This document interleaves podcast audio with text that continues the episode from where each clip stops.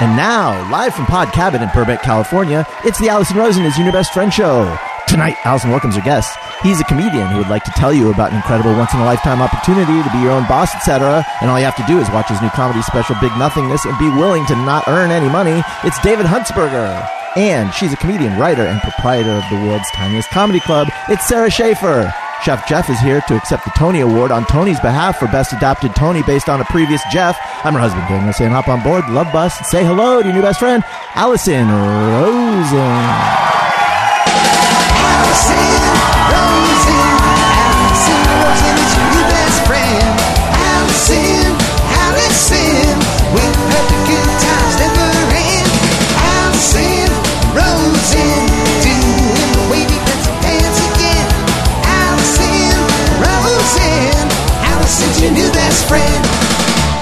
Hello, my little spam musubis.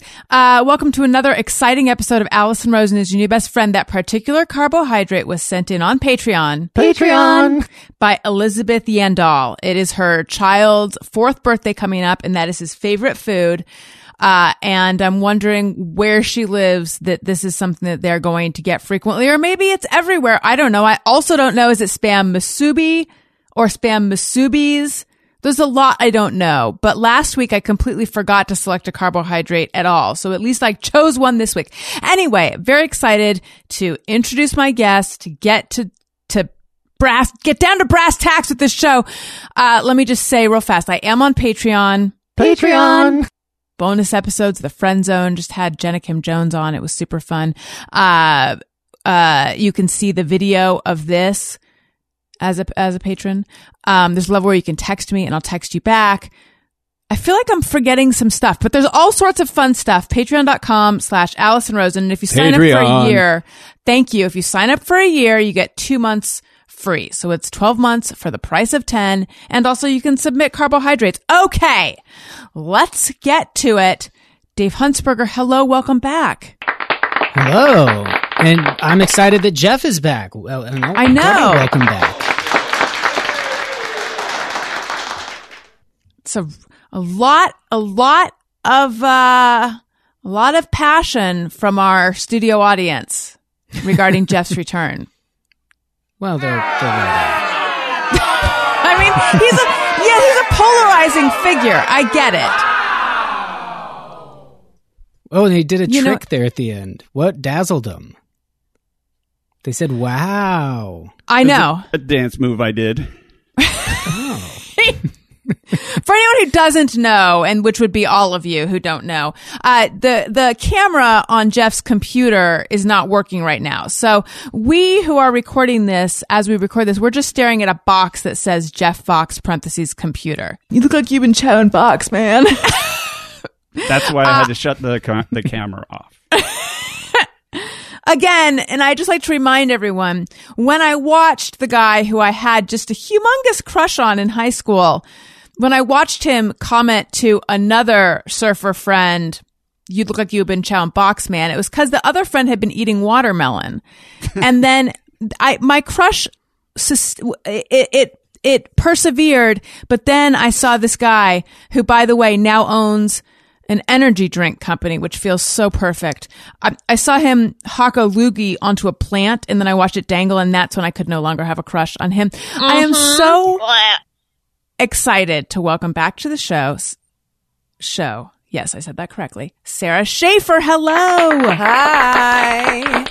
Welcome back. Have you ever stopped having a crush on someone because you watched them loogie somewhere? Uh, I can't remember a specific instance of that. Um, I'm trying to remember sudden decrushing. Disgust. Uh, I, I, there are many. I mean, when I was in college, you just had to like me back, and then I wouldn't like you anymore.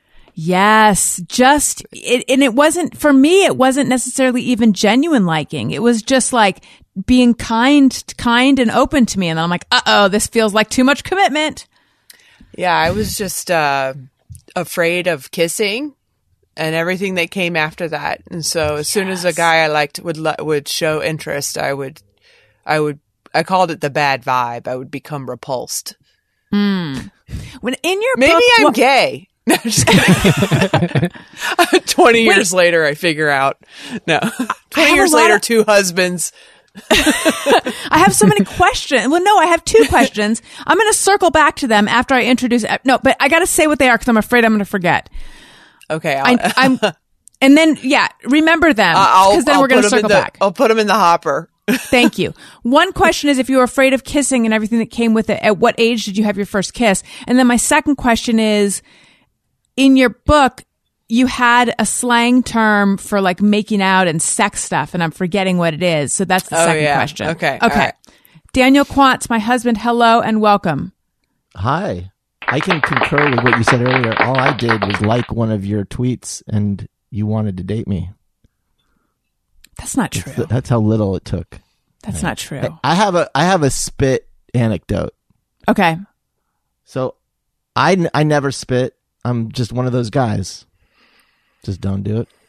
But uh, there was one night when I was out. We were having sushi, and I stepped out on the sidewalk, and there was like something in my throat, and there was nobody on the sidewalk that I could see, and I was just like, ah, and I I did one of those like, ah, but but little did I know there was another guy half a block down, maybe not quite half a block, coming my way, and when he got up to me, he spit he spit right like he thought I was spitting at him in his path, and so he had to spit in my path. That's And the it weirdest. Made me aware there's like a whole spitting etiquette, like language that I don't speak. God, we we humans we're like we're just monkeys with wallets. Like it's like this is so primal. I spit at you. You're gonna spit at me?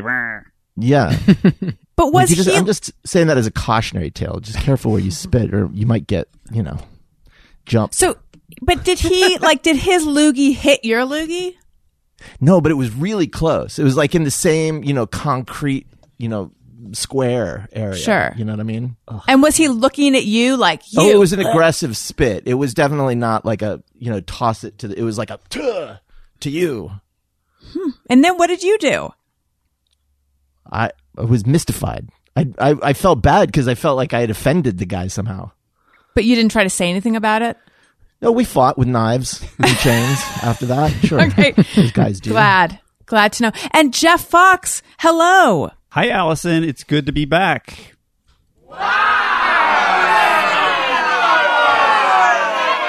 More tricks. Mixed crowd, mixed crowd. They're gonna have to. This They're gonna have to have a knife fight afterwards and decide whether I'm yay or boo. maybe they can just uh just fight with uh let their mucus do the talking. But Exactly. this audience, I I do love their passion. I must say. Yes. Okay. Just love that it in the parentheses is not human but computer. And so I'm choosing to associate you as this computer that's kind of jazzy. Thank you very much. Yeah, That's my like computer voice.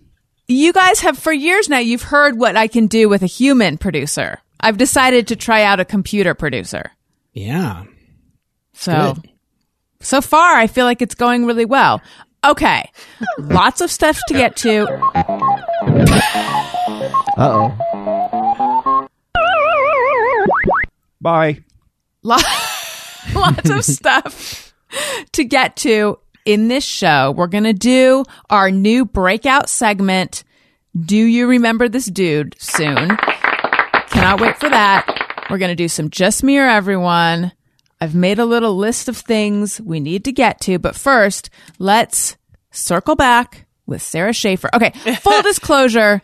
Before the, in the intro, the intro that the Patreon people get to see, but that no one else hears, Daniel accidentally said Shara Schaefer, and now Yeah. it, my mouth wants to say. saying it's a common.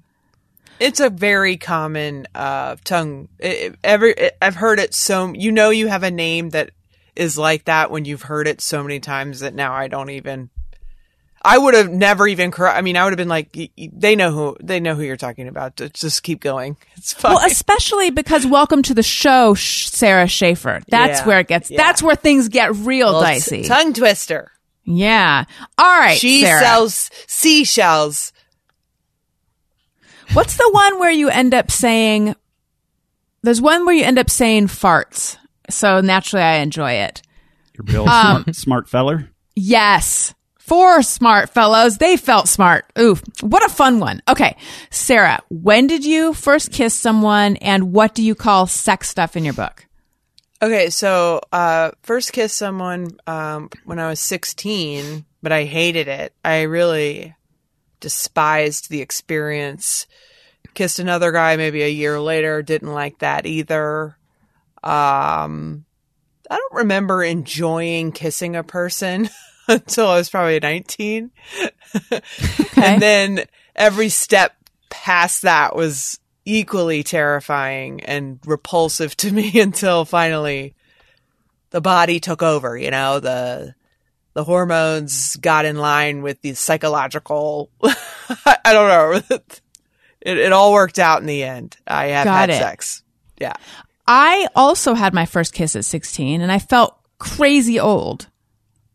Yeah, oh yeah, I felt very behind every step of the way, and I was uh, compared to a lot of my peers. But now that I'm older, and there's been a more general sense of like the pool of people out there, it's it, it wasn't as abnormal as I thought it was. Yes. I well, I think everyone I think the people who were sexually active young were loud about it and the rest of us were quieter about it. Us- Yeah. We had late several- bloomers. Yeah.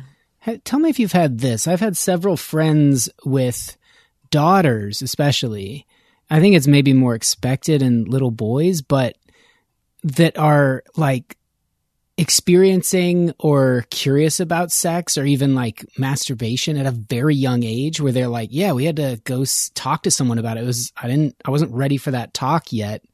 And so it's so weird to think like the hormones would be coming in on the way early end and then to be like 19 and like, oh, I'm getting something. Something. This is, this is, that sounds Oh no, nice. I had, I had, uh, uh, I had uh, little tingles, you know, uh, from a very young age, but just wasn't aware of what they were, and I the connection between someone else being involved in that, uh, that was What do you? What was it that like pushed it over the edge? Was was there like an image you saw or a movie where you're like, oh, I, I that if that body kissed me, I think I'd be okay with that. For me personally, it was a night in the life of Jimmy Reardon. But Sara, the question was posed to you. Um, well, no, I mean there were lots of movie moments. I think there was a moment in um, Sixteen Candles, maybe. I mean, it was early on, you know. Like I don't know, there was a lot of, uh, like all it took was a for a dude to lean on something and then look at the girl with the right song playing. A lot of Jordan Catalano. Oh yeah. Uh, Psychedelic You furs. know. there was a lot but of desire all i wanted was a boyfriend and all of it but the physical execution of it was very terrifying for me Yeah, I think it was kind of the same for me. Like I wanted to be able to say I have a boyfriend. I wanted to be the age where people have boyfriends and go on dates and like to me it was like that's when you're like really living your life and you have a life that exists outside of your nuclear family, which I desperately wanted all of that. I wanted to be like on my way to independence. But then the but I didn't think about the actual like what it meant to have a boyfriend and the it wasn't about connecting with another person at all. It was about I just wanted to be older. yeah and i well and i also wanted to be loved like and to be worshipped but i didn't want uh, to have to give anything of my body for that Yeah. I feel like that's a very feminist stance. It took a long time to get there and then when i was ready it was it was i was off and running and the and the the guy that i lost my virginity to i ended up marrying That's right. so that and it didn't work out oh, but a little bit of a turn there Would you everyone kept clapping that should have been a oh Yeah. Come on, Jeff. Yeah, Pick up the computer producer. Let's let's take that let's take that one again. Sara, tell us again how Oh. it didn't work out. You Well, married I, yeah. I yeah, I lost my virginity to a guy, and um, I ended up marrying him. It, it didn't work out. We got divorced, but you know, Damn it, Jeff. okay. What's hap- What's happening? This audience is very callous. I don't Yeah, think the Jeff they're- bot was programmed for this. Oh no. Yeah. Yeah. Got to restart him. It's okay. Um, Sara, Oh, Would well, you- speaking of the second question, I Oh, should yeah. have brought it up earlier, given what we talked about in freshman year in college. Um, one of my friends came up with a term that was uh, for sex or uh, basically sex, but anything advanced was uh, called uh, touching junks. J J U N X. I want to touch junks. Did you touch junks? it's so elegant. Yeah, Yeah. yeah. I like that.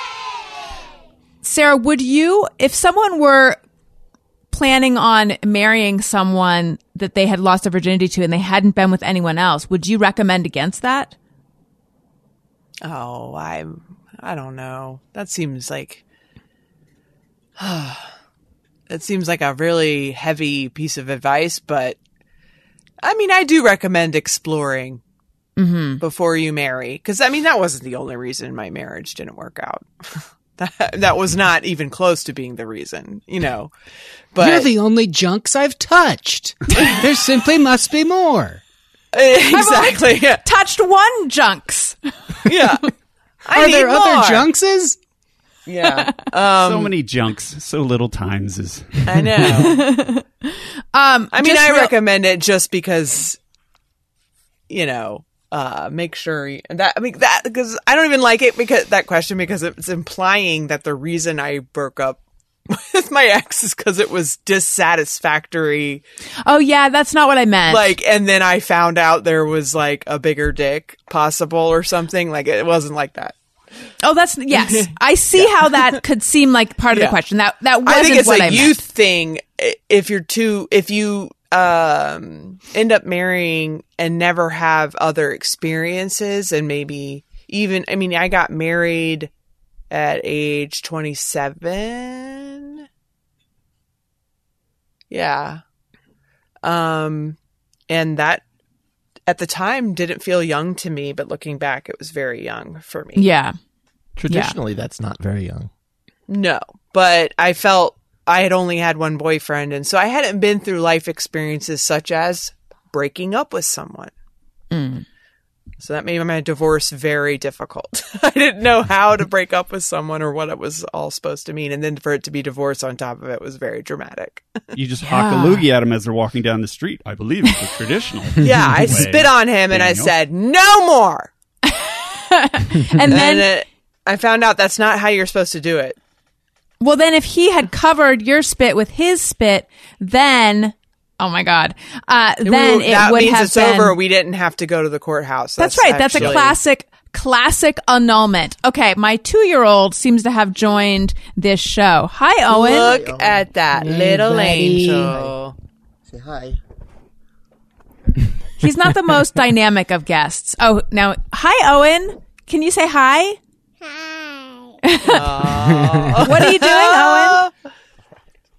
He's so cute. You gotta go. He's cute, Look but at he's him. he's cute, but he's just he's a disruptive little guy. Okay. All right. Um, let's see. I think it's time for our brand new breakout segment. Do you remember this dude? Do you remember this dude, do you?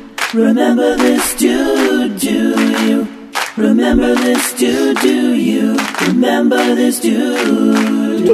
Do we are? Sara, apparently you have actually met Dave Huntsberger before. Do you remember this dude?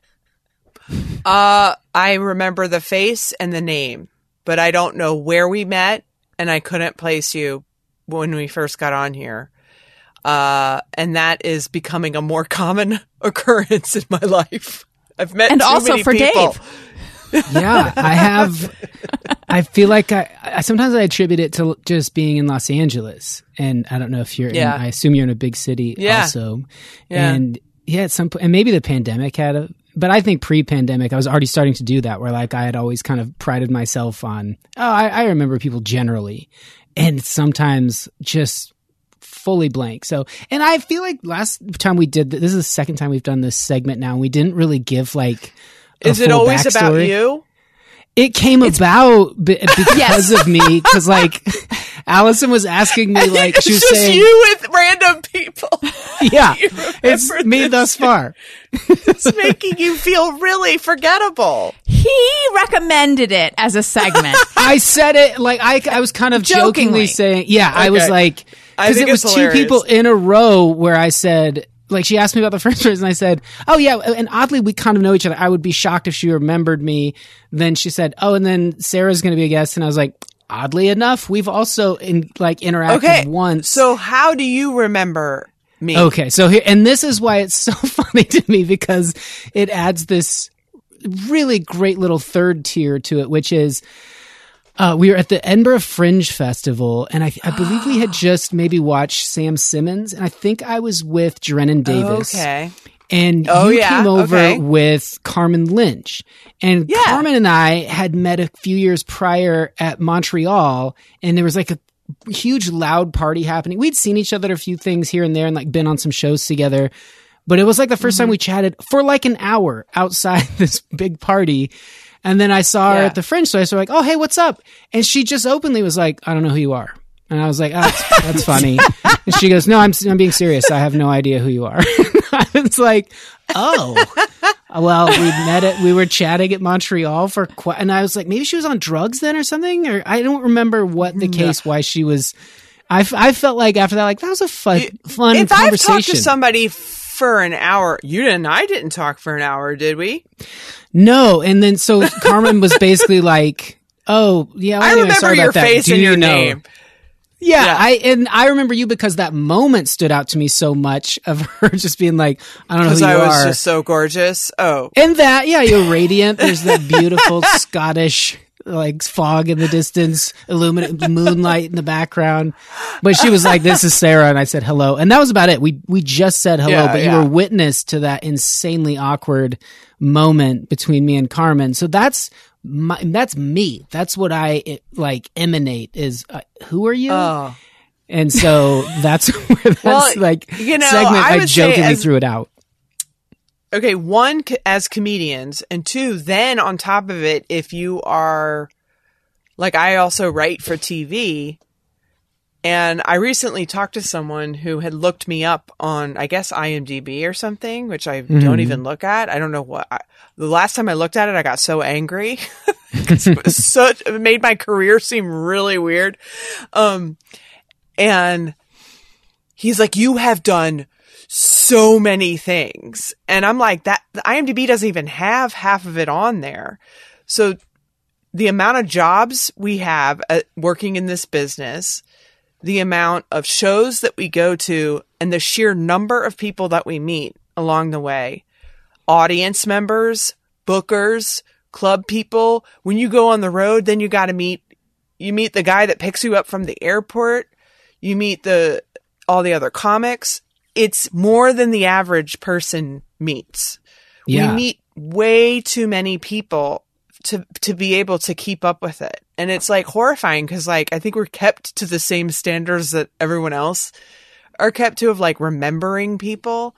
Oh, I get so envious. Do you run into people that maybe like never left where you went to high school, and they're like, "Do you remember this time in?"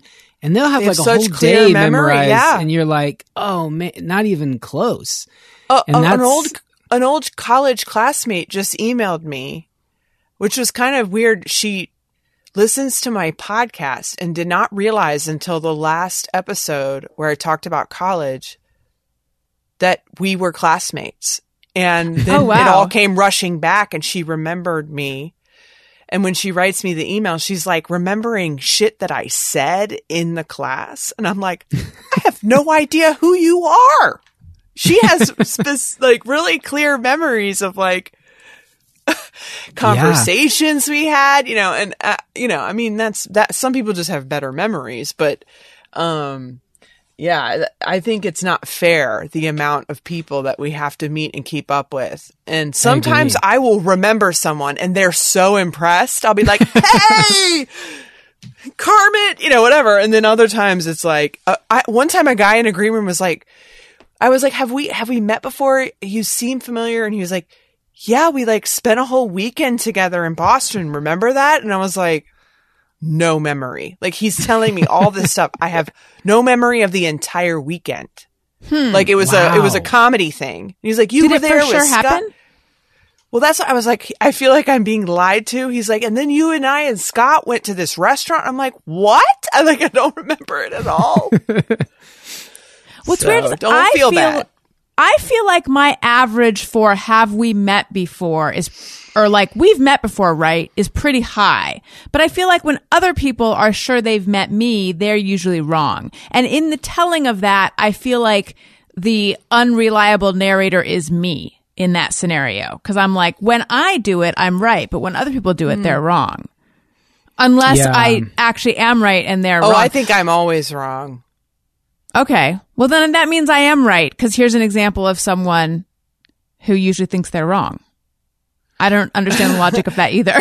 I Well, can always I- tell when people yeah. are faking it when they'll say like "Good to see you" or "Good to see Uh-huh. you again." Yeah. and I, I really like to call people. I feel like that's just the smarmiest. So if someone says to me "Good to see you again," I'll go, "We've never met," and I really get a nice satisfaction out of the. Don't try that shit with me. It's such a Hollywood weird thing to do, and they feel Yeah. like they. I've figured out a loophole. I've written a whole book about this. I I hate it. There's there's somebody um there's people who do the opposite of that, which is we've met seven times. and I'm like, why are you counting? Yeah, that and is I, bizarre. I understand like earlier on in my career there would be people that sometimes it's egregious it, where it feels like they maybe they're doing it on purpose it's like a power move like Dave and I were the 48 just- laws of power We're just they're like, a week ago talking about Yeah. this. The thing where it's like, but you have met a lot and the person cla seems not to remember you. right. right like we we've worked together like and you're not even acknowledging that maybe you're Mm-hmm. wrong and forgetting they're like no we've never met and you're like uh what?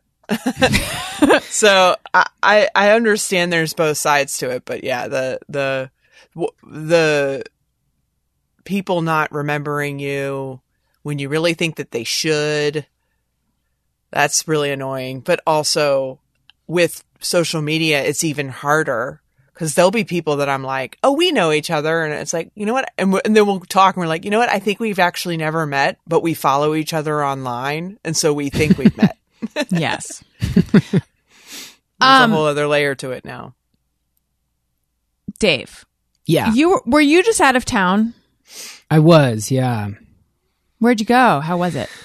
It was great. I had this, you know, I was working on uh, Big Nothingness, which is out now on on YouTube and and the audio streaming a bunch of places forever. And I and then I was like coasting into the finish line for because it had been done for what I felt was like months. And one of the things I had been telling people whenever they brought like when they would bring up the the song in the credits, like that's a cool song. And I go, you know, it's great. Like I I checked in with them real early and got the rights to it. And they're like, oh, it's awesome. I was like, yeah, you know, like I like that band and so I, I I realized I hadn't sent them the final product. And so I was like, oh, what am I doing? And so I sent them a link and the people I'm referencing are someone in the band and a person who had been connected to the chat that was with the record label. And I and it was like stumbling in and realizing you hadn't like done your taxes or something to the effect of like, oh shit, I was certain I sent that bill in or whatever. And the email, I had just changed it in my mind that they're like, yep, you're all good. And it was check in with us. It, used, it should be no big deal. I mean, it was still like so close to being Oh, it's no still big deal. pending. It's still like pending. If as long as this person likes it, you're good. So Mm-hmm. then I sent it over and I got this reply that was like, that person doesn't work at this record label anymore. So and so and so and so are on it. And I was like, oh, oh, this isn't so great. Oh no. I had to like, yeah, the people that were putting it online, I had to message them like, there's a chance this could be an issue. I think it's going to be fine. And it was not fine. They, it was going to be Oh, so no. outrageous to license the song. And I was like, no one even watches the credits anymore. And I didn't, I didn't, the whole spirit of the project was people doing something artsy for like just to be a part of it and be creative. There wasn't a lot of like, I'll do it, but for this amount of money.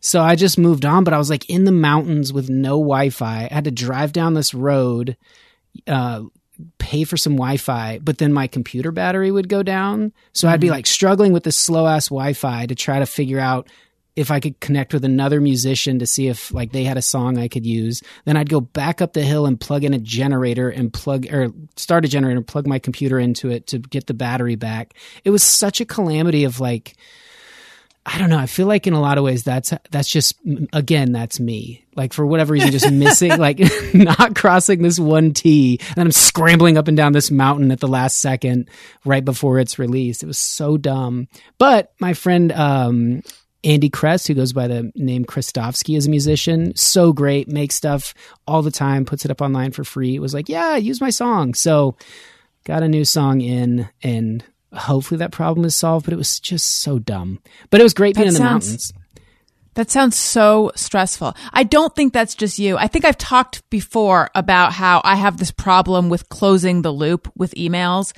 Like mm-hmm. I'll say to someone, Hey, are you available on this date? And they say yes. And then I never respond. And then I get into trouble because I forget. Like the, the most uh, dramatic example of this being when we were sitting there recording our show and then Jensen Karp walked in and he's like, sorry, I'm late. I'm like, Oh, we don't need you this week. Like we hadn't. he was so nice about it. But I think I had said, would you happen to be available on this date? And he had said yes. And then I never, anyway. So I, now I always try to do like one more email round than I think I need. yeah Um, so it's not just you. Maybe it's just you and me. But anyway, um, yeah, that sounds super stressful. But, uh, but, but you were in the mountains. yeah and that was only a small percentage of the time so the rest of it was really relaxing and great i saw some mountain lion poop It's pretty wild have you ever seen Like, it or, tell me everything. No, yeah, what we is were it walking like? over and I was, I, it's like gigantic cat poop. It's like 10 times the size, Mm-hmm. but with like tons of deer fur in it. So it's pretty wild. Like a human finger. oh, way bigger, way bigger than a human finger. An It's like- AirPod. No, I think he's suggesting there is a human finger in it. Oh, gotcha. Yeah. A wedding ring. Yeah, yeah. All kinds of paraphernalia. That's how I got my Apple Watch. That's how you got your Apple Watch. You picked it. Wait, you picked it out of yeah. Mountain Lion? Because they just it- pass right through. Yeah, it had broken loose. I didn't have to really dig it out. Nice. Yeah, there's still mystery scat in my yard. Ooh. No, I don't know where it's coming from. It's bigger than ro- it's bigger than like rat poop, but it's shaped sort of like a, a, pe- poop pellet. Maybe Right now? squirrels. Yeah, there's a ton of it. Yeah. Maybe Could be possum too. Yeah, Mm. possum. If it looks like both- rat poo, but it's bigger, it might be Yeah. possum. Do you guys feel confident that you know what possum poop looks like, or you're just thinking may it sound sounds like it could be Well, possum possums poop? are rodents. right? Yeah. I know I don't want to go right like. to Yeah, I don't want to immediately jump to like chupacabra or something mystical. But if I mean I think we're all thinking that that you have a visitor. I'm looking it up. Okay, I've- good. what- Tell I've- us. what about- I've what seen some we- possum poo. And what? squirrel. What? How was it? It looks like big rat or big rat poo or big mouse poo. It does. This- it does. They almost look. It's almost like bullet shaped, like in the way that a rat that rat poop is kind of the same diameter the whole way. This is like got a narrow end. I imagine for easy That's- ejection, and then it's a little more That's what I'm looking at. really? Uh, yeah. have Also, lizard lizard poo can kind of look like that, but a lot of times it'll have like a white uh, nubbin on it. um, a little There bit are of white s- in it, uh, there- but I don't think your lizards are that big. I think it's probably possum. but there are so many lizards here. I've seen way more lizards than possums. But like, how big would that lizard have to be for? I know. the- that's what I'm saying. I think it's probably a possum. I never even, I literally, hand to God, never ever thought about lizard poop in my entire life until right now. Can anyone else say that? Daniel, have you thought about lizard poop? Hmm. I'm searching my mind. No. Dave, do you feel you have ever? Uh, I'm s- I'm sure I have. I've met enough people that had some form, some type of. Li- oh, in fact, I was going to say I've had lizards as pets. I I tried to tame a few lizards that I caught. In one time, we put a cooler, we filled it full of sand on the bottom and like rocks and little things. Like feel at home, little friend. And it was Yeah. getting kind of thin, so I was definitely like, I feel better if I see some poop to know it's in there, be feeling normal and we it, eventually it just it got so bummed out It was a horny toad. Do you know what those look like? They call it just like a. Mm-hmm. I think they call it like a horned toad, but they're cool. Mm-hmm. Horned They're toad. like yeah, they're like a little battle creature. They squirt blood out You'd of catch eyes. those. They're the best. But it got so sad that it started to get like kind of withered and flies were just landing on it and the lizard was just like No. I don't care. I don't care. I'm in a cooler. This sucks. And so we let Oh, it go. man. And I never saw the poop, but it would have made me feel good had it pooped and like eaten those flies and really, ooh, this cooler is nice. thrive. Yeah. Yeah, just thriving in the cooler. Like, oh, I can't get eaten by birds in here. This is great. Jeff, But it didn't work same that question. I I don't think I've thought about it, but I had a pet newt for a while, and I don't re- I don't recall whether it pooped or not. It must have, It must have. but Newts are very discreet. yeah. My sister had two frogs, and then one day she only had, and this story is going to take a dark turn. She only had one frog with something big in its belly. Oh no. These were like little frogs, right? They were, yeah, they were, I mean, maybe like an inch and a half, the bigger one. Maybe like an inch. They were pretty small. It was still upsetting. Because I don't know but if also frogs are discreet. to turn. Like a newt. Interesting. Mm-hmm. Yeah. I never really thought of newts as discreet, but now that Oh, you yeah. mentioned it, it does make sense. If, if you're out in the wilderness and you stumble on a tiny little outhouse, it's probably a newt's. I had an aquarium once. I had it for a long time, and I just had fish in it. And then I went to a pet store, and they had these little crabs, and they were cute. They were regular crabs, but for some reason, one claw was huge, and the other one was tiny. Fiddler crabs. Are fiddler crabs like that? I think that's a fiddler crab. Okay, so it might have been a fiddler crab, but it was a freshwater crab, and I thought, well, this is neat. I'll put a crab in there. That'll be fun. He'll run around on the bottom there. And so I threw him in there. The next morning, I woke up and I thought, ah, let me check out my this fun little crab. And dark in the room, I turn on the light for the aquarium. Bing! There's Mister Crab pulling the head off one of my fishes. And just with the one tiny claw, like just pulling its guts out and shoving it into his mouth, just like, "What's up, man? It's breakfast. What's up?" Oh oh fuck.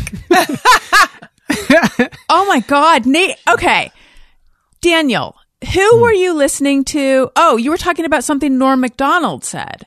Okay. So the, remember what you're, re, remind me what you're saying that Norm Macdonald said that actually the universe is not a cruel place? Oh, he had some. He had something he said back to Neil deGrasse Tyson, I think, who um, made uh, you know the comment about how the universe is cold and indifferent, and then Norm said, "Well, there's a contradiction in your logic because we are made of the universe and we are not cold and indifferent. Mm. So we, if we are of the universe, then the universe can't be cold and indifferent." Thought that So was I guess idea. I would just, Unless we are cold and indifferent. Right. Like we walk by homeless people all the time and things like this as a species. This is true. but I think we have the ca- capacity for compassion as well. I, but here's my addendum. Maybe we are not, although we are, but frogs and fiddler crabs certainly are cold and indifferent. I mean, nature's a horror show. It's really awful when you think Yeah. about it. Yeah. The killing never stops. No. Never. And it's Nonstop. but was I mean that crab was just reacting to its own nature, and it's im- like He was for just you, being a crab. That's why I wasn't mad. I was like, this guy's doing what he does. But if you Yes. the improbability when you saw that initially, maybe you're basing it on size, like "Eh, they should be okay. These fish are nimble. It would be like if you put a human in a cage with a bunch of horses or something. You thought like th- they'll be fine. That's things way smaller, but the person was a psychopath, and you'd come back later, and the horses would all be murdered. You would Just be like like, oh man, that's that's that nature of that person. Yeah, I mean, the size of the fish, I think, was a manageable size for the fiddler crab. It wasn't like a giant fish and a little fiddler crab. It was like the equivalent of a minnow and a fiddler crab. Ah. Uh, but uh, he wasn't biting off more than he could chew, literally. But uh, it it was uh, unnerving. But see, if someone said to me, Do you think crabs catch fish and eat them? Oh, for sure. I would But- say I would have guessed no. I would I guess they just eat plants or something. these were I mean these weren't old tired fish. I just was kind of shocked. Like, how did you get this guy? Like, what? what I was he asleep and fell to the bottom? Like, I I was just shocked that he caught this fish somehow. I mean, he sounds like a varsity athlete. This yeah, I mean he he was alive for a reason, so he's good at what he's doing. I mean, no disrespect to Norm, but I do think the universe is a cold and indifferent place. Did But- you know he was? um This is this sucks because I I mean in comedy Norm Macdonald the best, but he was banned from the comedy club in Austin for groping ladies. So a bit cold and indifferent to their feelings. I didn't know that. Yeah. The universe is mostly empty and dark, and then there's these little points of brightness and light and warmth, etc. I feel like that's kind of humans. we And- contain Yeah. multitudes. yeah, we're we're vast. I think I think that mostly it is cold, cold and indifferent, except it's also capable of us, and so it means it's not totally right. You know what's not? This is as the queen of segues. I think this one is either one of my best or it's not one of my best. It's that's a tautology. It's definitely one of the other. But you know what's not problematic? Apostrophe apostrophe skincare. Do you have a cabinet full of acne treatments and skincare products, but don't even remember what half of them do? It is hard to navigate skincare products. Hundreds of options, lots of marketing claims, spending hundreds of dollars on the latest miracle product, and you don't even know what it is. Um, I am super happy with apostrophe. I wanted to try Retin A. Um, I don't really have a ton of acne anymore. Uh, I do get the occasional breakout, but I had heard that Retin A was like this miracle product for this, for the stuff that comes with aging, for fine lines and, and all that kind of stuff. Um, and this, this woman that I follow on YouTube, uh, who does mature skin uh, tutorials and things like that, has charted her progress with Retin A and how much it's helped her skin. So I really wanted to try it. Um, I don't have a dermatologist, a regular dermatologist that I make appointments with and go to. And then I started with apostrophe and it's so easy. It, it, it- and through apostrophe, you are, you, it's an actual like for real dermatologist who puts together your skincare plan, but you sign up, you you do a questionnaire uh, where you talk about your skincare goals. You take three pictures, two profiles, a straight on, um, and then you send it in. Then you get an email like, "Oh, your your um, dermatologist has put together a treatment plan for you." And so I started with tretinoin, that's the generic Retin A, and then some some um, skin bleach too because I had a couple dark spots which are like almost totally gone now. Uh, and then I asked if I could go up in concentration. So now I'm on my like third bottle, um, and I've gone. I started on a very low concentration. I've gone up in concentration a little bit. I am having a little bit of flaking, which is which happens with it. Um, this is like the first time I'm actually having some flaking, but it's just it's so easy. Uh, I, I recommend it so highly. We have a special deal for our audience. Save $15 off your first visit with a board certified dermatologist at apostrophe.com slash best friend when you use our code best friend. This code is only available to our listeners. To get started, just go to apostrophe.com slash best friend and click begin visit, then use our code best friend at sign up and you'll get $15 off your dermatology visit. That's apostrophe.com slash best friend and use that code best friend to get your dermatology visit and save $15. And we thank Apostrophe for sponsoring the podcast. Okay, Sara, you Yeah. have, you make miniatures and you made a miniature comedy club and just did a show. Can you Yeah. tell us how, like, Daniel and I were talking about this and he was I was I was saying that you built little dolls for each of the comedians for the show. I let me let me this Jump is the in. conversation. I was Okay. like, I wonder if Sara uh has like a green screen and projects the comic or has a shot of a miniature and does the audio and Allison said she thinks that she brings the comic to her house and shrinks them really small and puts them in there and I think I think both that's ridiculous. wrong. No, yeah, that's ridiculous.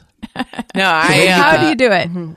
So I um I actually have stand up about this exact question now because I'm like now I'm just talking about the project in my stand up and it's layer upon layer but um the I have dolls versions of the comedians that I operate as a puppet inside the tiny comedy club, and they're like, you know, five six inches tall, and um, and then the comedian provides the voice.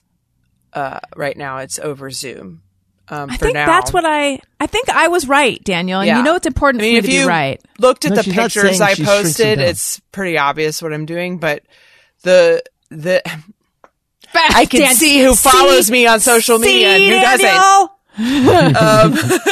Um, no, um, but uh, the dolls are really challenging because one, I'm not skilled enough to make tiny dolls yet, like r- uh, realistic looking. Like I'm not a sculptor. I can't like paint facial features onto something I've sculpted. Like it's really that's a whole other layer of uh, stuff and talent that I don't have. But uh, I, so the dolls that are out there, the choices are extremely limited. I mean, it's like horrifying. Like I, I mean, my friend like want to start like a diverse doll line, like because there's no racial diversity, there's no body diversity, um, and so I try to make the dolls uh, as close of a representation of the person as possible given what I have available to me.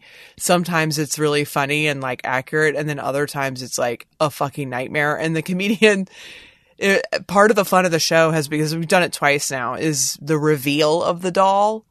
Uh, when I when I go, you know, please welcome Patton Oswalt, and I lower the doll in, and everyone's like screaming, laughing because it's so bad.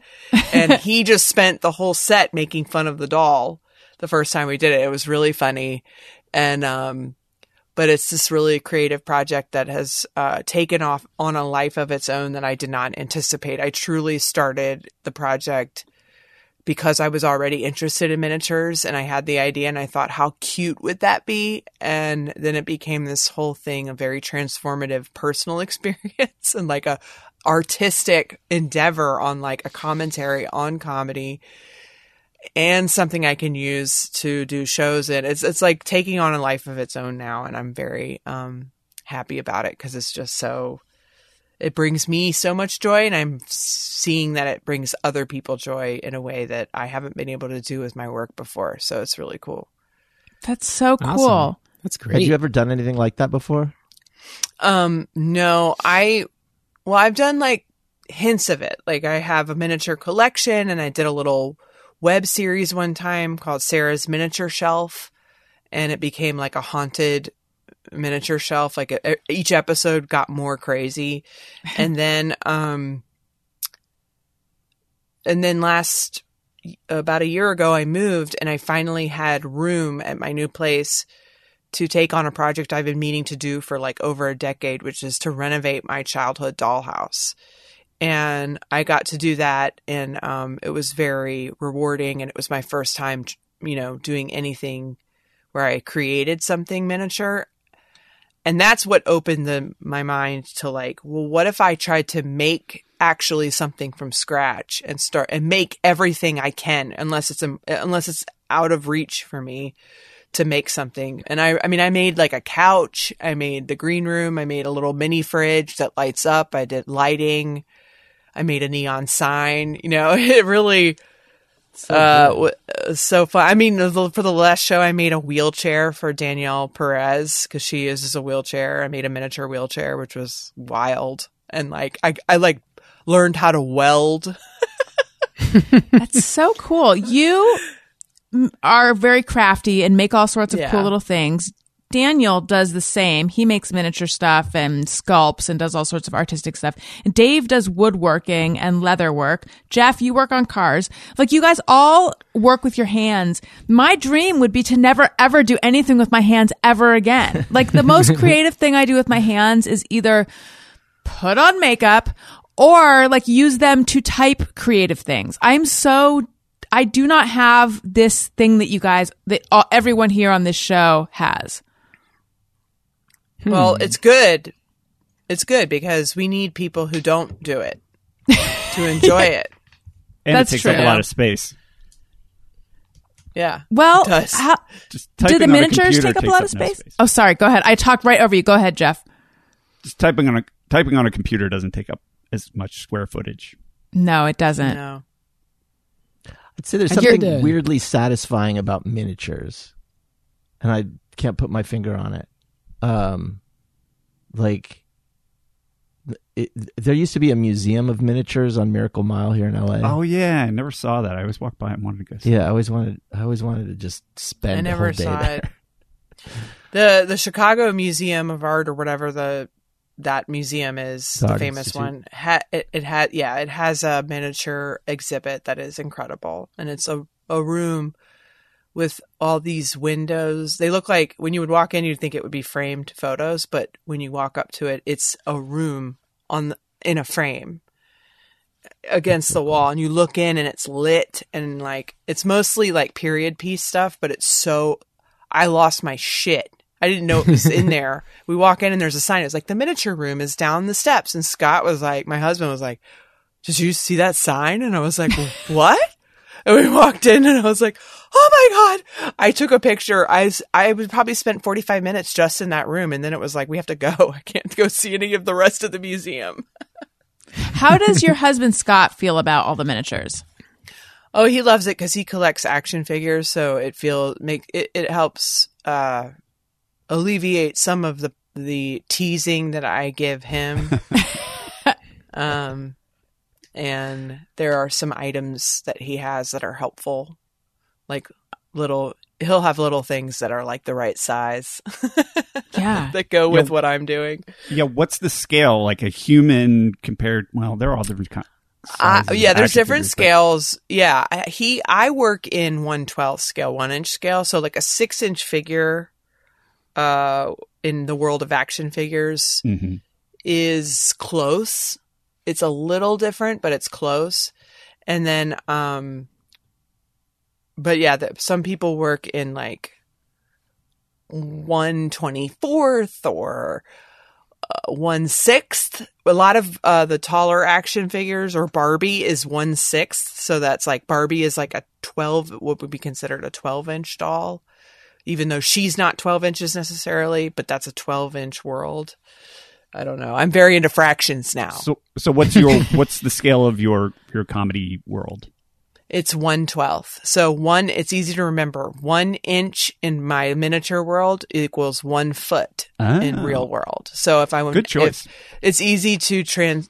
Yeah, it's easy to to do the math because if I'm like, okay, the room is eight by ten feet, then it's eight by ten inches. That's easier So- to figure out.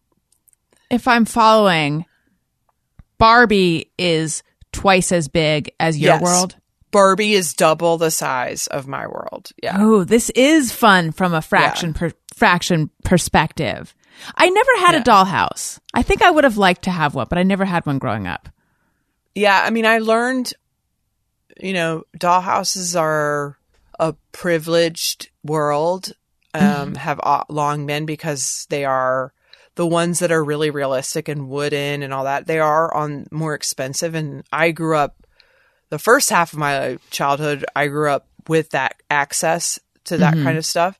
And, um, and so when I was able to renovate this dollhouse, I just, I don't have room for it to keep it. So the intention was always to give it away, and so I was able to give it to a little a family that uh, would not have been able to afford it otherwise, which was very fulfilling and my you know just such a, an honor to like That's so neat.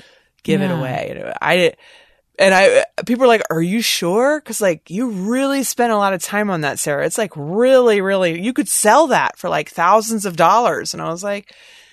I could, and I ended up doing like a live tour of it to raise money for charity. So I not only used it to raise money, but also I'm amazing, is what I'm saying. I am a hero. No, no, this it was is just- why when yeah. Dave met you, the clouds parted, the sky glistened. exactly. I I just Birds had were that effect on people. Yeah. Did you make the girls uh, compete for it? yes, I made them compete. Uh, we filmed it. It'll be out on uh, Quibi next year. No, Um, I think we should say hello and welcome to new patrons. Now, I already gave my hard sell for Patreon at the very beginning, but again, sign up for a year, get two months free, 12 months for the price of 10. Oh, what fun.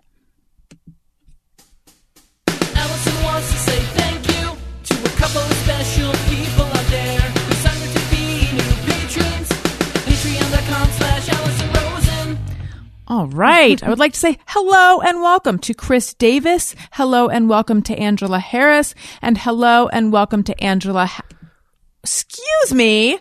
What is happening with my brain and my mouth? To Aaron Hagseth. Hello. Welcome. Uh, I hope you guys enjoy all the stuff that you now have access to.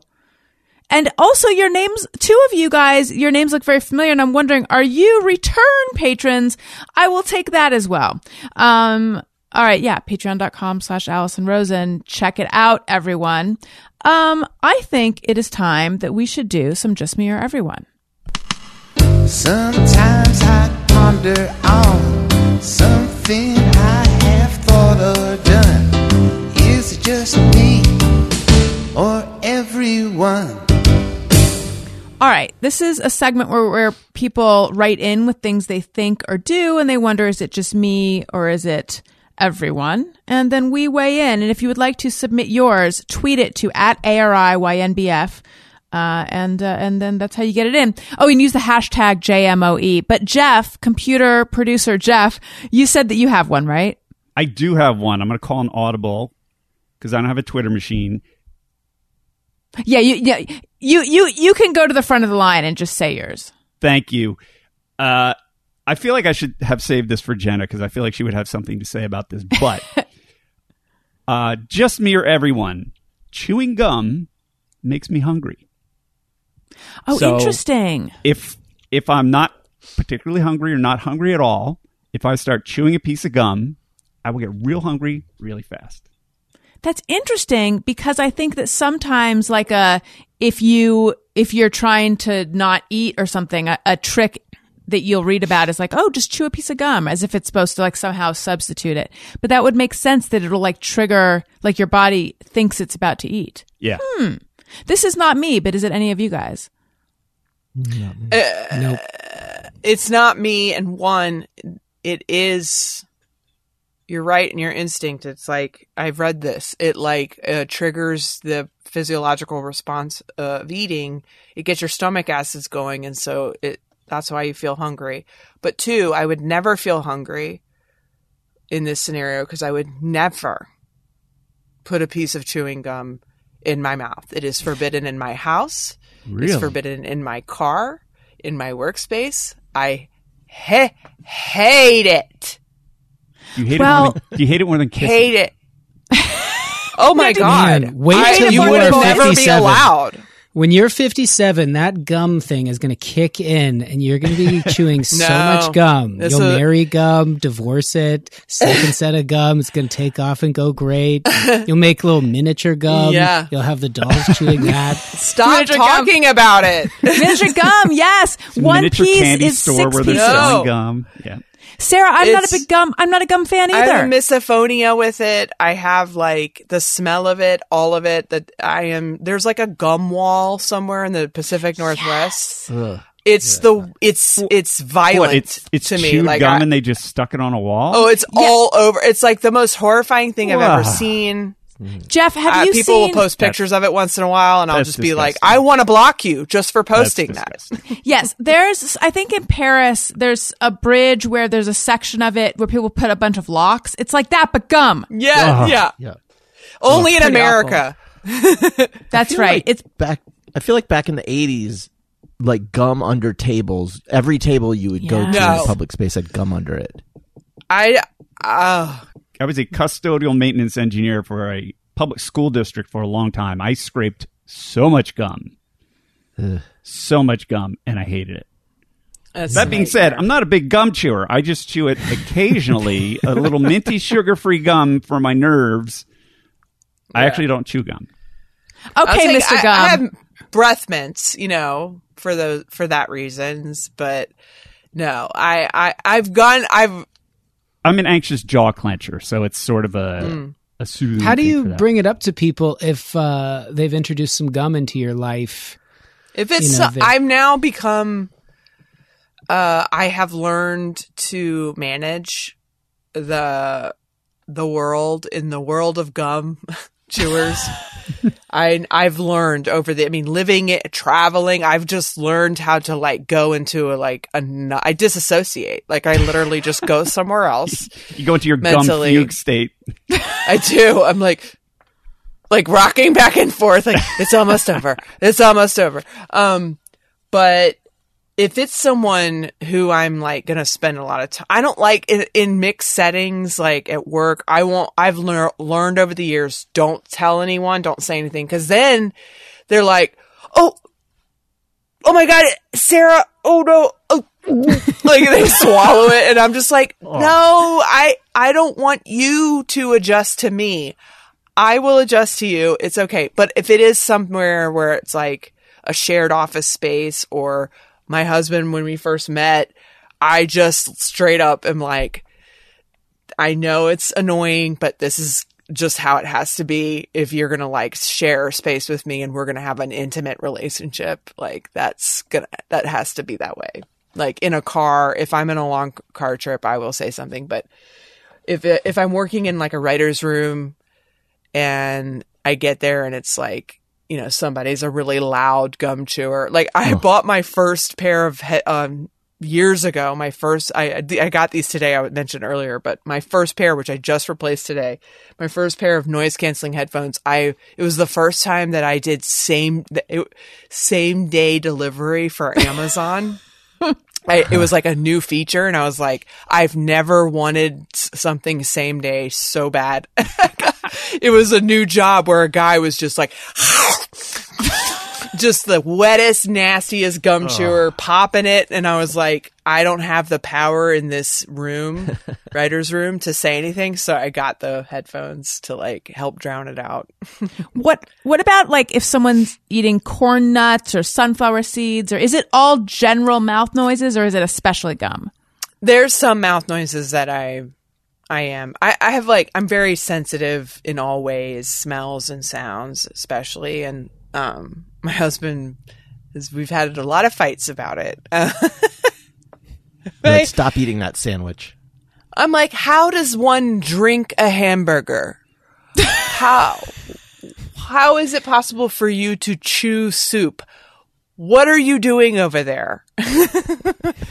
um no, but we we've learned to like live like to he now understands that I'm like I there's things that annoy him sound wise and I'm like, okay, you know how that annoyed that makes you feel? That's how I feel when I hear whatever and I can't help it. But uh it's not all foods. It it's just some stuff. I I've just learned to deal with Yeah. it for the most part cuz it's the world does not it's the stupidest thing it's but it, people who have misophonia or other types of like um sensitivities to stimuli it, they understand that like the rage you feel is is is abnormal like it's mm-hmm. your, your heart the pan it, it sets off some kind of panic Yeah, that's why I chew gum. well we'll never be in the same room when we're both anxious it'll be a never ending circle it is. It would be a vicious cycle. Yeah. I had a moment earlier where I this is my second show that I did today. And uh, during the, the time in between like I after the first one I went in and I went to the bathroom and then I came out into the living room and both kids were yelling and they were watching some kind of children's program on and it was really everything just seemed very loud um, and I mean, I think that that's like a pretty common thing to be irritated by, but I felt that panic for a second of like, oh my God, I can't hear myself think. I'm losing my mind. Well, one thing I've noticed with me with um it with it is that by the end of the day, the more tired I am and the it's like a cumulative effect. I can't take any more stimuli. So if I'm tired, I can't the volume has to be even lower Yeah. and and I'm like so prickly and irritable and like it it sucks cuz I have some jokes about it now in my act where I'm just like uh, there's a term called highly sensitive person. I don't know how real it is. I literally like took a quiz online like but it fits with Right. all of this so well that I think I probably if I went to a doctor and was like am I this they'd be probably be like yeah. Um but I was like, you know, describing it on stage, like, you know, all this stuff makes you seem like, oh, it sounds like I'm a superhero, but in reality, I'm just a huge bitch. I'm just like, turn it down. All the symptoms you describe, I get that too, but it only happens when I leave the house ever. Yes. Right. That's the only time. That's because you're a computer. Sure you, you get hot and your fan turns on but um I, I was I wasn't I'm I've been going back and forth about whether to bring this up because I feel like when when I talk about COVID and all that stuff sometimes people are like I don't want to hear about this anymore. And yet I feel like every show I spend a little bit of time talking about where we because we're in a pandemic. We're so in I'm it. gonna I'm gonna say this. Um I tweeted about this. I said that I I, I like to think it was pithier in my tweet, but something like I was looking on Instagram and I noticed like tons of people that I know are going maskless to places like in indoors, big crowds, maskless. Is this what people are doing now? What's going on? I'm getting mixed messages because we are almost totally still like on lockdown. I mean, not entirely, but we now we do have two unvaccinated kids and if a kid tests positive if a kid is going to school excuse me and test positive it's like a whole big thing. So i think Yeah. it's different if you don't have unvaccinated little kids but at the same time i don't know. So most people who wrote back are not living as freely as the instagram stuff. Um but i don't know. Sara what about you? Like what's your life like now Well, I'm trying to be careful because I do live in close proximity to an unvaccinated child in my new living sina- situation. Um, and we're like kind of melded as a a pod, and so I don't want to like have to separate, and which we luckily can if we need to. But um, because I'm doing stand up, um, where I, I've really tried to stop doing stand up. Uh, there was that brief period where things were open up. Yes. Yay! yeah And i was in, doing in-person shows again It- at that then point I pulled back and I was like, okay, I'll do outdoor shows. Um, but I will, and I will do indoor ones if it's proof of vaccination and everyone's wearing a mask backstage and in the audience, then I'm way more likely to do it. And then I will take my mask off for that performance and take that risk.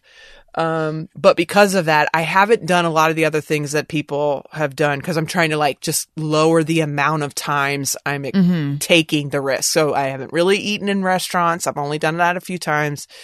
And I haven't gone to the movies. I haven't been to a concert. I haven't done anything like that. So because I want to save it for stand up and things Right. that, you know.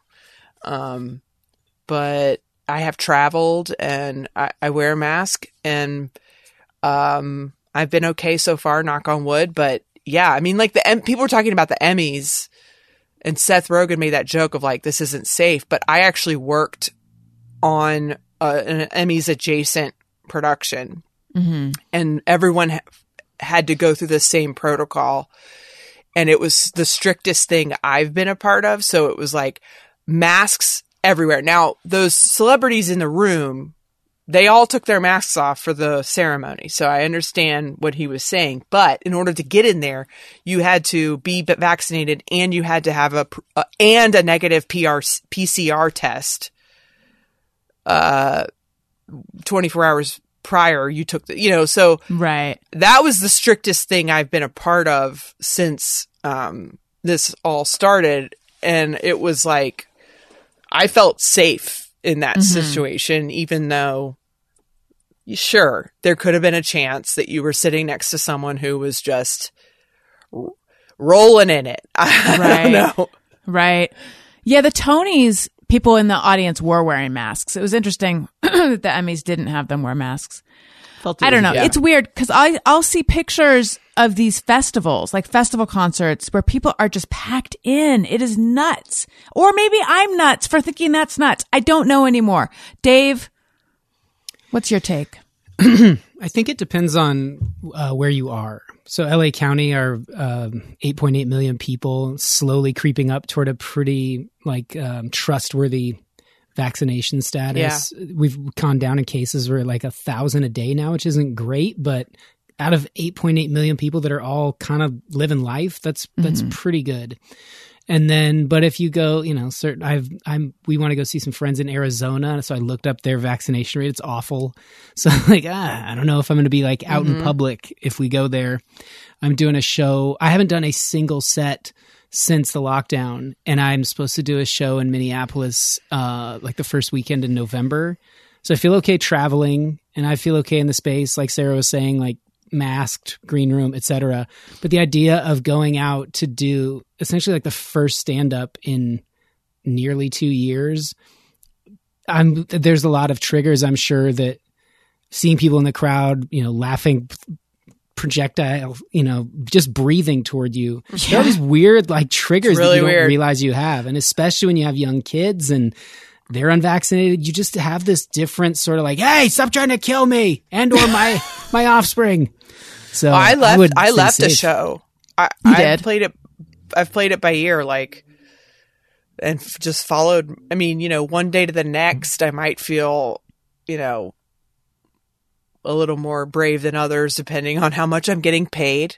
Mm-hmm. but like, I went to a show where I was like not getting paid, and it was like kind of a dump, and I went in and there was no proof of vaccination and I the masks weren't no one, you know, half the people most of the people weren't wearing masks in the small performance space. And I was supposed to go on stage like in 5 minutes and I just said I'm so sorry but I I I can't do this. I've got to go. And they were so nice. They were like, "We completely understand. Don't worry." And I was like, "I I know I'm coming off like a real bitch here, but I'm like, I have I a don't know. paid gig I in two like- weeks, and I can't, I can't get COVID and can't cancel that gig. Like, It's weird to feel like a jerk for doing something that I I don't know. I feel like if you if shouldn't more have to did that- justify that. I know. Not Yeah. at you're- all. Yeah. Yeah. You're not the one being a jerk. I, I went to the Apple store last week in Northridge um, to get my the new Apple phone. He's one of and those. um, they had to sta- stand in line, and uh, it was spa- I, I created space between me and the guys in front of me because they they were together, but they were wearing their mask below their nose, like you know, just cavalier. They were just. It's like we have a mask, but we don't really look. It's like The And, uh, most was punk like- rock move. Just take this establishment. It's my nose. I'm a fucking so punk like, rocker. not- I'm not gonna Deal say- with these nostrils. I respect no authority at all. Nostrils. Exactly. It's kind of like wearing a backpack on one shoulder. You know, I'll wear it, but um, you know. um, no, like I'm not going to say anything school- to these guys. No, you know, I'm not going to be like, guys, put your mask on. But I'm just going to create space because, uh, you know, I have two kids, and I'm not afraid that they're going to die. But if they get COVID, we don't know the long term effects of that. I, you know, like childhood diabetes has gone up recently. Like I, we don't know. So um, whatever. Uh, but the Apple employees kept going like, "Can you guys move closer? Can you move?" cl-" And one after the other kept coming up, like, "Move closer." And I'm like, "I'm not moving closer. They're not putting their mask on. I'm like, fuck off." like, do you not? Have you forgotten what's happening right now? Like, why are you pestering me about this? You shouldn't have to justify why you don't want COVID. Right. Like they're the ones not putting their mask on. Why are you coming at me? Like I started Yeah. to get more and more like ramped up every time one would come to me. And finally by the the last dude, I was like, I'm not moving forward. he was probably like, who's that psycho? But Well, they You know, say that if someone's not wearing their mask properly, it's the people behind them yeah. that are getting the cloud more than the people, uh, you know, so it's like they've shown fucking footage, like computer generated models of how this all works. And it's just like, I Right. somehow, and I don't know everything, I'm not a scientist, whatever, but I somehow, as confusing as it's been, you know, I have had a grasp on the basics. like, There's a lot of people who think that you know, wearing a mask and wanting to wear a mask is you being afraid for your own health. I know. Like, oh, you're so scared. Oh, you're just uh, hiding under the bed or whatever. And it's like, no, you wearing a mask is to protect the other people. I'm not, when I'm in line and I'm keeping a distance, it's not because I'm afraid I'm going to get hurt. It's because I want to protect other people yeah. in my life. And it only works if we all do it. Don't get that. You know? I, I, I'm like, how many times do they have to be told? This is what drives me crazy. But, but I think the prote- protecting others thing. One, I did a show that most of the audience had masks on, but a few didn't. And I said, you know, the, for the people not wearing masks, it would be my honor to give you COVID tonight. you know, uh, like I said that to I, I was just because I just wanted them to think. Like I was like, you know, you come to a show the comedians are the ones that are out and about doing a bunch of stuff inside and i'm like and we're up here with our masks off so and i just want them to subtly think about the fact that they're the ones for my breath is is the danger not you know if they're Right. wearing a mask or whatever Right. but yeah. Did any of them put it on? no because at that point they're like put on the spot and you know Right. whatever but it's only Yeah, they're- happened like once or twice but yeah Entrenched. I feel like at Um, this point you either do or you don't. Like yeah the people who aren't. aren't. All right. Ray Morgan says, just mirror everyone. While pumping gas, wonder if I'll ever fuck up and try the diesel pump. Uh, well, the diesel pump is like shaped differently, right? I'm always curious it about should it. Should be I believe it has a larger size nozzle so that you can't put it in an unleaded tank. Yeah. Oh, that that just makes me feel. I have worried about that as well. I'm not. It's you're not not, the just only you. one. Not just you then. There we go. Unless Um, you're filling a duffel bag with gas because Yeah. you're afraid of the shortage. Yeah, or you tu- Tupperware, fits. Yeah, I feel like a duffel bag. I mean, it would just leak right out. and it smells. Did you, have you ever worried about driving off with the nozzle in your tank? Yes. Oh, yeah. Yeah. Because I've done that. Oh. and uh, I was on a really long road trip, and I was just out. I was like kind of just sleepwalking through the whole motion of all of it. And I went in and paid, and came back and just got in my vehicle and started to pull away. And this guy came running over right as I heard the nozzle. It didn't break off. You know, they have a thing in place for it to break off. Yeah. It just Oh. fell out of the the thing. It just Oh, laid there on the ground, and it didn't spill any gas or anything. And it was like for the most part, pretty harmless. But this guy came running over, pounding on my window, just screaming at me. He didn't work there or anything. He was just mad at who I was as a person in that moment, and which was understandable. But I was like, "Yeah, I'm, I'm sorry, man. I just spaced it." And he was like, "But how could you?" I was like, "It just just happened. It just did. I can't take it back." But why? He just couldn't get over it. because that is someone that checks and double checks, and they feel that now their hard work wasn't appreciated. Absolutely, yeah. Okay. Like- Obviously, you did it on purpose. Like Yeah. They get the furious reasons for this. seeing someone driving down the road with their the thing open, the little flap open, and here I was two steps beyond that. I mean, I was, and it's not like me. I feel like I'm a check the things, I, but you know, when you're really tired and all that, it's so fucking mm-hmm. weird. And then it's like one of those things where if you did do the diesel or something, you do it, and you're like, it wasn't that bad. Like it wasn't. You're so worried, like the gas station's gonna blow up. People are gonna come running. yeah, out. do you imagine the whole gas station just like trailing behind you down Yeah. the highway? Like, "Ugh." thing ripped off. There's gas everywhere. That guy's smoking. Everyone run! Yeah. And instead, it just flops out harmlessly. Nothing That's happens. truly what I've always imagined is the complete destruction. yeah. Dave, it's scary to think you were on the road like that. Um, I also, when I look back on the condition that I used to drive in, like late at night, it's uh, it makes me feel nervous now. It didn't make me feel nervous then. Yeah, I was always pretty good at pulling over and sleeping. I wouldn't push it to where like I was nodding off or but you can get in a real like dreamlike state where to just stay on a road going straight for hours and hours. You don't need a lot. Like, Yeah. You just your brain needs to kind of recognize like foot, hand, okay, we're we got everything we need.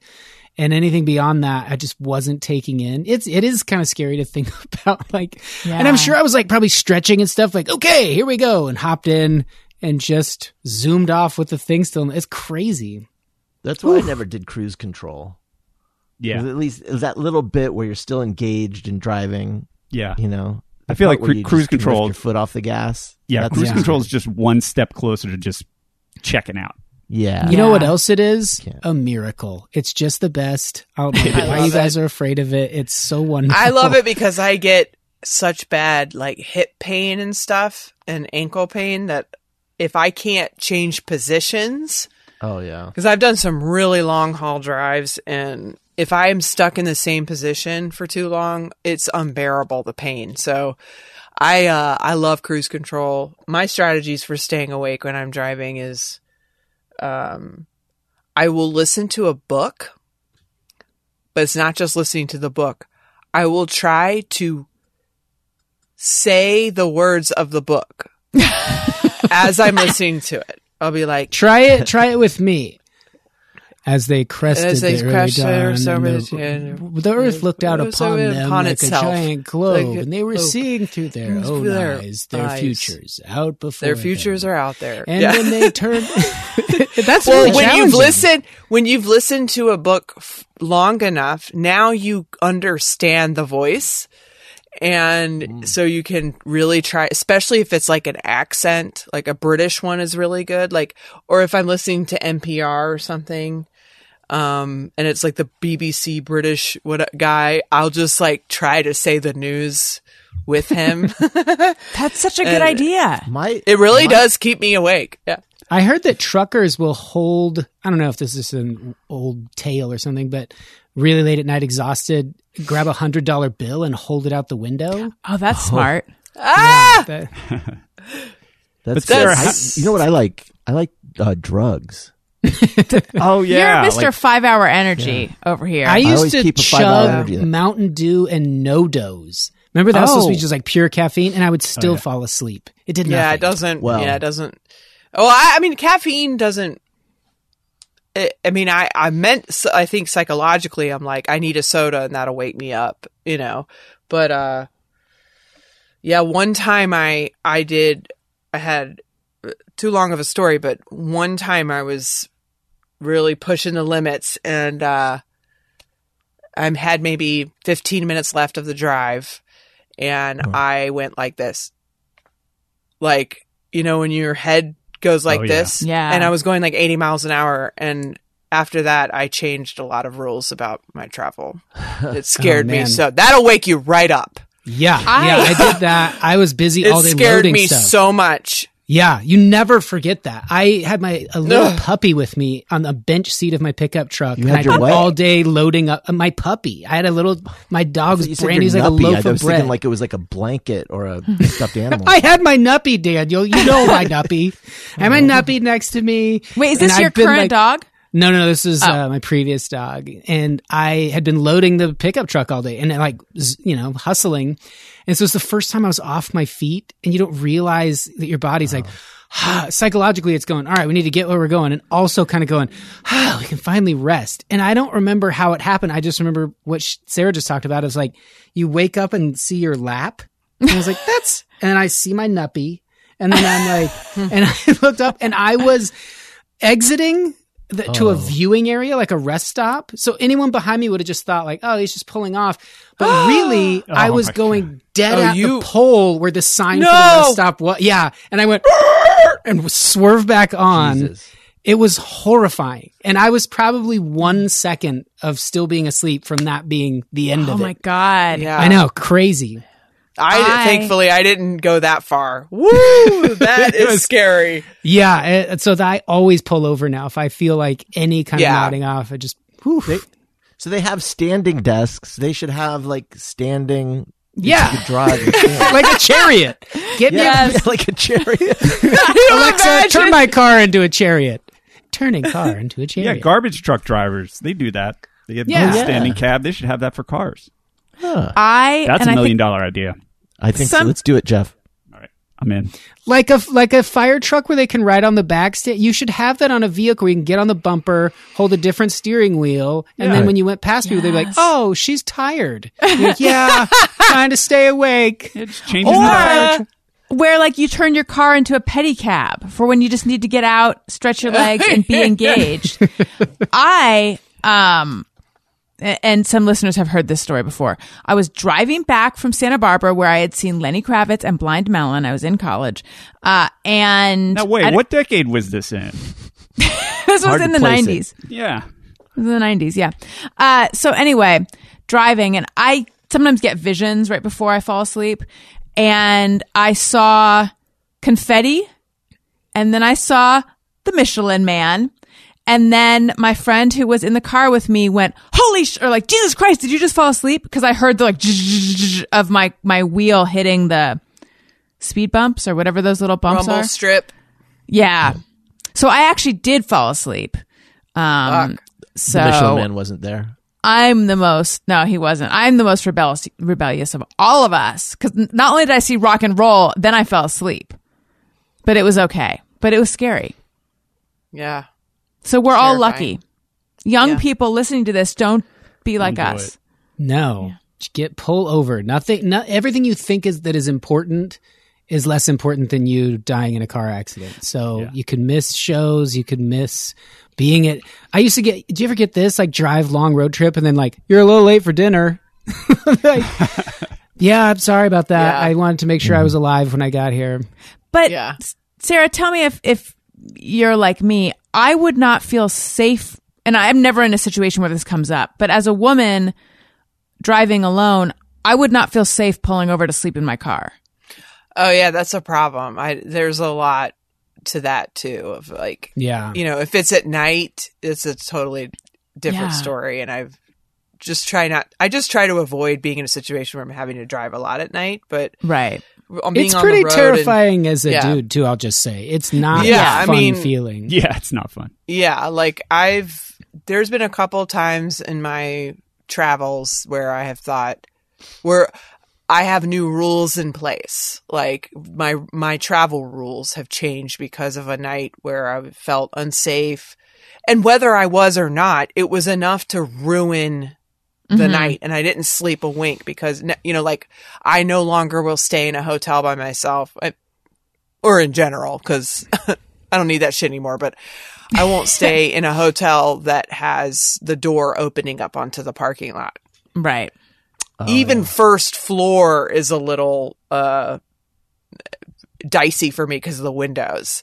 Mm-hmm. Uh, because I just get nervous and I start, I can't sleep because of it. I have night terrors and I think somebody's coming in the room and it just like fucks up my life. But yeah, those kinds of rules and uh, no more red eyes where then I have to drive after because that's when I nodded off was after that. And, um, and uh, yeah, like No chewing gum. Yeah. no chewing gum ever because the, the, the risk there is that I kill someone. Oh my god, when you're at a motel, if you're on the first floor and then the the creepy boogeyman person walks past the vending machine to get to your room and they stop and get gum. There's your nightmare. I mean, why put that in my head? Yeah, that's not a as cool a, ca- computer as a to cautionary tale. As a cautionary Guys, tale. this has been so much fun. Thank you so much for joining us on this show. Um, if you like what you're hearing, please make sure you're subscribed to the show or following or whatever it's called in your app of choice. Leave us a nice comment on Apple Podcasts. We read them on the show. Uh, five stars for our favorite number. Tell a friend. Follow me on social media at Alison Rosen on Twitter and Instagram. Sign up for my Patreon. Um, listen to this week's Monday show with Nicole Thurman, and that is on YouTube also, youtube.com slash Alison Rosen. Um, Dave, where can we find you? What should we look for? Uh, Big Nothingness is on YouTube. It's also streaming at uh, everywhere. So there's a smart link through most of um, the places where you can find me that'll access you to any one of those things, or you can just go to YouTube and search it.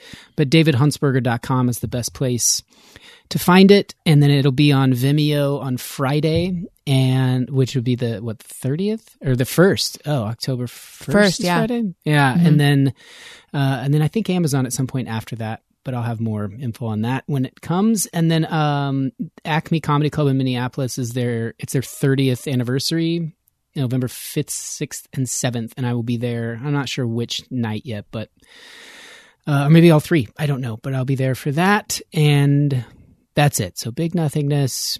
Thanks to everyone who has watched it. I appreciate it. it Took forever to make, and um, I I hope people enjoy it. It's um, I'm glad it's done. The song fiasco, all of it. So, and thanks for um, letting me chat about it on here. It's time to stop where the cowboys shop. The D Bar M, the brand name in Western wear. It's Western Stores. I messed it up. It's brand name in Western Stores. But yes, D Bar M. Shout out to Reno, Nevada, Jack Bassett, and everybody at the D Bar M. The Hollywood of Nevada. to watch Yeah. it. Sara, what I about you? do. Please come to um, a show at the Ha Ha Hole, my miniature comedy club. The next one is on October 21st. Uh, you can go to nowherecomedyclub.com. Yeah, nowherecomedyclub.com or my social media, Sara Schaefer one, to get a link to buy tickets. And check out my podcast, The Schaefer Shakedown. And also, I just want to give a shout out to your book, Grand. I was just telling Oh, Daniel that it is thanks. like, and I think I went on about this last time you were on, but it's like one of the most well done memoirs I feel like I've ever read, and Oh, certainly that I've ever read so recently. Like the structure is just Thank It just- you. so well done. So and, and such a not only just from a structural perspective, but just the book is so good. Everyone go get Grand. Thank you. Okay, Daniel, what about you? Oh, you just follow me at Daniel Quantz, Twitter and Instagram. D Quants on the Snappy. Oh God. Oh yeah, check out the garage. Oh yeah, it's a big get the, get out of here, you motherfucker. Brings it all back. Yeah. And Jeff, what about you? Follow me on Facebook, Instagram, and Twitter at Colonel Jeff Fox. And that's all. All right, you guys, thank you so much. Listeners, thank you for listening. You matter. I love you. Goodbye. Hey, do you know the Alison Rosen show? We had a good time, but now we gotta go. Yeah, Alison Rosen